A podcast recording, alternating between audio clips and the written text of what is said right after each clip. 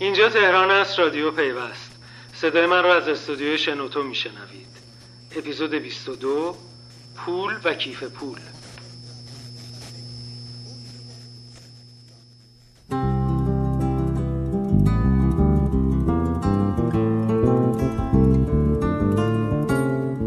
سلام.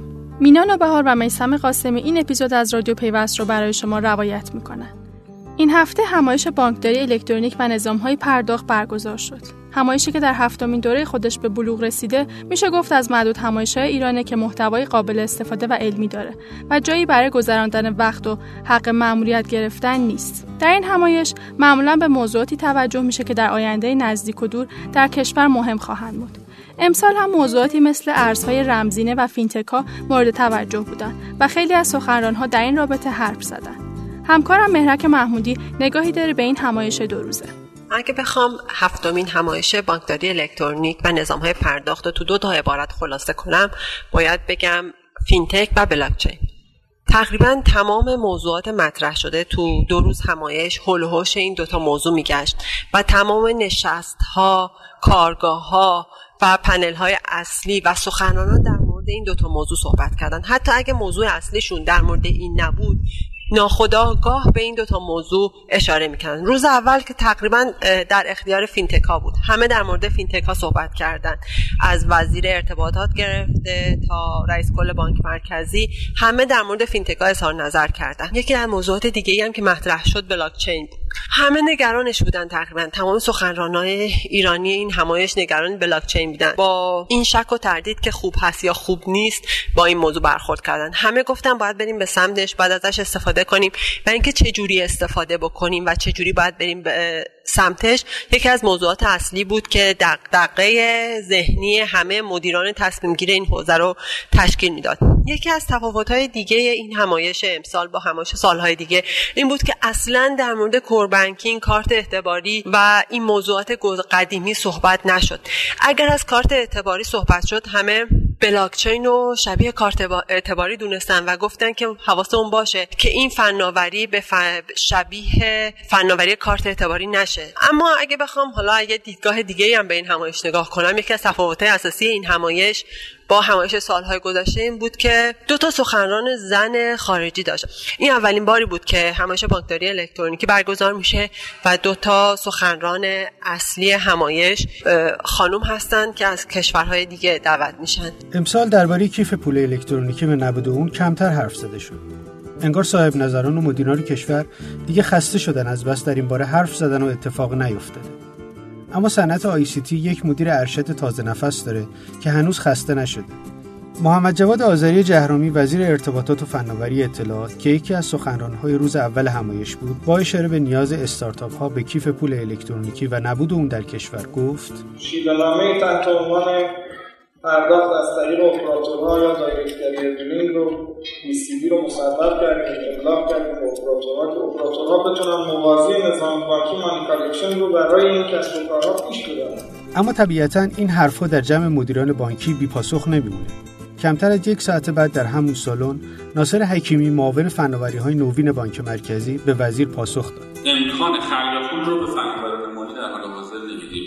کماکان در انحصار بانک و خود بانک مرکزی. بنابراین ابزارها و محصولاتی که به نوعی امکان پول رو فراهم می‌کنه در شرایط فعلی میسر نیست. شاید خیلی نقد بکنم.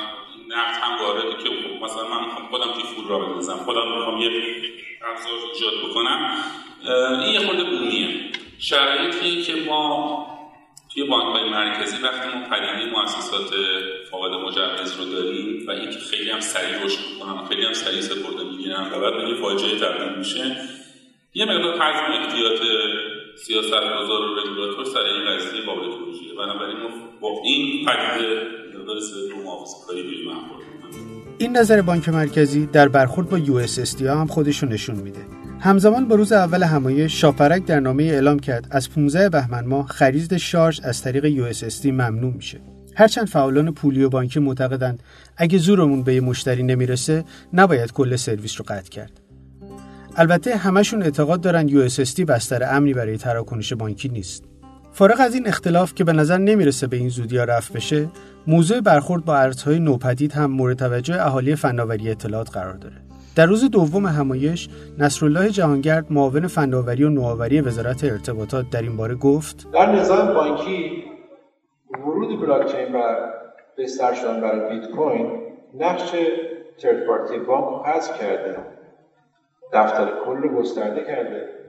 همه در, در این دفتر کل شریکن و ارتباط و مبادله پول در یک میز مشترک جهانی داره اتفاق میفته خب این دفتر کل گسترده چه تأثیری در مبادلات و کنترل و مدیریت پولی داره؟ ما برای هیچ آماده شناختی هم نداریم. راه هامون چیه؟ میشنویم اینجا دوستان میاد میگن این یک دو سه چهار. ممکنه محدودش هم بخریم فاصله میشه آورد اینجا اپلیکیشن موبایل. ولی نظامات اداری فرایندها و مدیریت منابع و پولی اقتصاد اینا اول این هفته سومین نشست هماندیشی وزیر ارتباطات با فعالان اکوسیستم استارتاپی کشور برگزار شد در این جلسه از وزیر ارتباطات خواسته شد گزارش جامعی در خصوص فیلترینگ تلگرام و خسارت اون به کسب و کارهای آنلاین به دولت بده. نبود مرجع واحد برای تصمیم گیری نسبت به فیلترینگ سرویس، انتقاد نسبت به اخذ عوارض از بازی های خارجی، مراحل طولانی ثبت یک شرکت، مشکلات بیمه و مالیاتی، افزایش نهادهای تصمیم گیری برای اکوسیستم استارتاپی، بروز نبودن قوانین دولتی نسبت به تغییر و تحولات دنیای فناوری از جمله اصلی ترین مشکلاتی بود که در این جلسه هماندیشی به وزیر ارتباطات اعلام شد. جهرومی در ادامه ساختار قدیمی بدنه دولت را یکی از مشکلات جدی پیش پای اکوسیستم استارتاپی کشور دونست و گفت تحول در ساختار رو از وزارت ارتباطات شروع کرده ایم بر همین مبنا با تصویب تغییر ساختار سازمان فناوری اطلاعات در دولت این سازمان از حالت حاکمیتی خارج و به سازمان توسعه تبدیل می شود که مانند مرکز تحقیقات مخابرات و پست بانک در اجرای پروژه های این بخش مشارکت می کند. موضوع رجیستری این هفته هم در لابلای اخبار دیده شد. وزیر ارتباطات از اجرای فاز جدید این طرح از 14 بهمن ماه و برای یکی از گوشی های آسیایی که سهم بالایی در بازار داره خبر داد. باید دید این اتفاق چه تأثیری روی قیمت گوشی می‌گذاره. هرچند وزیر و سایر دستندرکاران این طرح معتقدند افزایش قیمت گوشی در بازار هیچ ارتباطی به رجیستری نداره و به مسائل دیگه ای برمیگرده. اما نمیشه اخبار یک هفته را مرور کرد و به مصاحبه تلویزیونی رئیس جمهوری اشاره نکرد. حسن روحانی در مصاحبه که این بار با یه موضوع جدید انجام شد باز هم به موضوع اشتغالزایی از طریق فضای مجازی اشاره کرد و وعده داد با افتتاحهایی که در دهه فجر امسال انجام میشه تقریبا همه شهرهای کشور به اینترنت نسل 3 و 4 دسترسی پیدا می‌کنن روحانی به فیلتر شدن و باز شدن تلگرام هم اشاره کرد اما این پایان داستان فیلترینگ نیست. آقای رئیس جمهور در فضایی که مثلا در یک شبکه اجتماعی رئیس جمهور داره توییت می‌کنه وزیرها دارن توییت می‌کنن دیپلماسی رد و بدل می‌کنن. بعد به روی جوانها فیلتره. این با مزه نیست؟ بله اشکال شما به نظر من اشکال واردی هست. ما البته در حد توان خودمون یعنی دستگاه مجریه و رئیس جمهور همه تلاشمون رو انجام دادیم که این فضا فضای بازتری برا مردم باشه. برخی از این شبکه ها شما می‌دونید قبل از دولت 11 هم بسته شد و تو خب کلید شما بازشون نمی‌کنه. این کلید دولت 11 هم نتونست باز کنه. حالا امیدواریم دولت 12 هم بتونیم.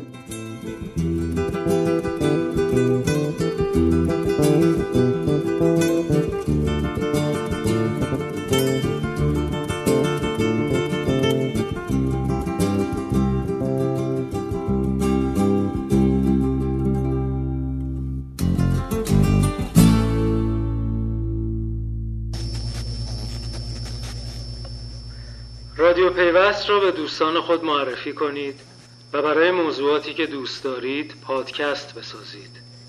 تا بعد